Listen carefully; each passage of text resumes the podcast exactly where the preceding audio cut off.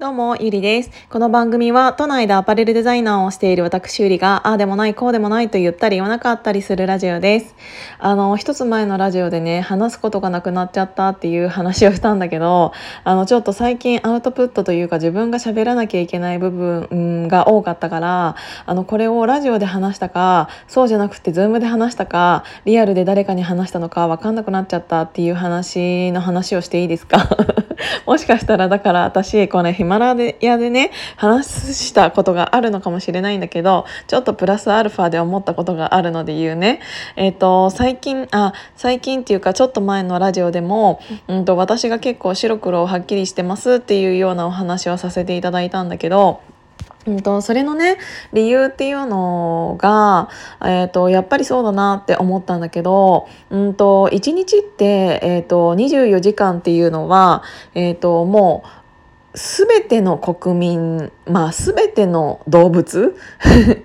に対して平等に、えー、と与えられているものじゃないですか。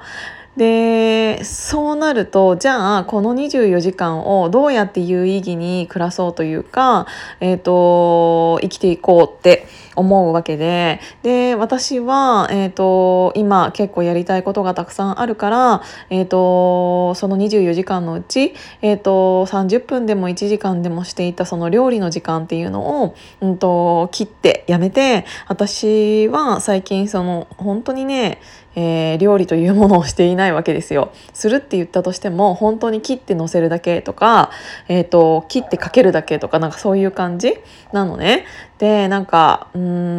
ん一つは料理なんだけど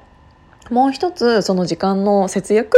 をするためにしていることが、えーと、その瞬時にというか好きな人と嫌いな人を結構早めに分かれるんだよね私って。あのー、人間って、えーと、会って3秒のうちにもうその人のことを好きか嫌いかってある程度は判断しているっていう人もいるけど本当に私は結構そんな感じかなって思っていてもうちょっと私はそ私の場合はもうちょっと長いかなとは思うんだけどあなんかこの人合わないなととかって思った人からは結構スッて引くのねなんか別に嫌いになったとかそういうわけじゃなくて嫌いになるまでもないぐらいその人のことを知りたくもないというか めっちゃ言い方悪いけどっていうのをしているわけ。で、えーと、代わりに、えーと、この人すごい興味があるなとかこの人の考え方ってなんか素敵だなとかそうに思った人に対しては私はすごく仲良くなるタイプで、えーと、1週間のうちに1回以上会ったりとか例えばねでしたりしているのなんかそこら辺の取捨選択って本当に大切だなって思って。たのがうんとやっぱりなんかこう少しずつ自分がうーん成長していったり、えーと、やりたいことが見つかっていったりするとうんと一番最初の方は会っていった人が、えーと少しずつ話が合わなくなってきたりとか会いたいなって思う、えーとタイミングが少なくなってきたりすることってあるじゃないですか。なんかその時はお互いが同じステージにいたんだけどちょっと経ったら、えーと、お互いが目指す方向とかが変わっていて、えーと、その人とまた会いたいって思う回数が減って頻度が減ったりとかっていうのがあると思うんだよね。なんか、えーと、そういうのってちゃんとその人と向き合っているから、えーと起こってくる現象だと思っていて。うんと、それって不自然では家庭ん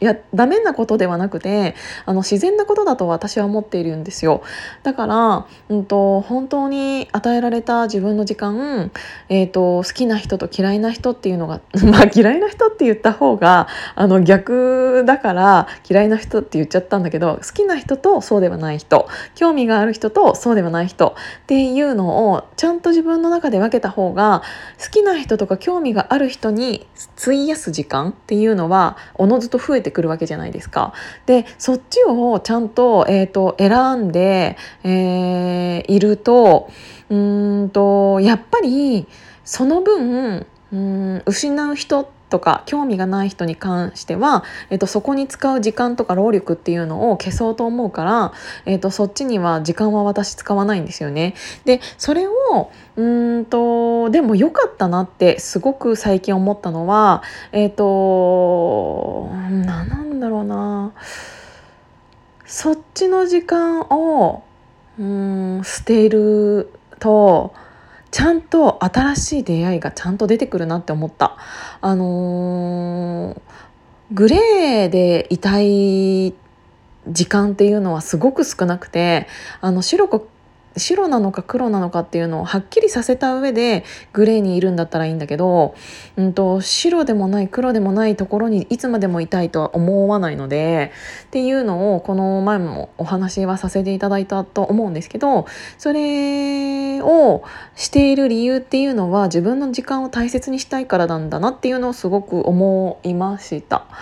で、えーと、そっちのちゃんと大切にしたい人と一緒にいる時間を増やせば増やすほどその人からのうんと何て言うんだろう。派生でまた素敵な人に出会えたりとかなんかやっぱりそのこの人ちょっと合わなくなってきたなっていう人と,、えーと、いる時間を無理に一緒にいるのではなくって捨てることによりどんどんどんどん、えーと、新しくてえっ、ー、と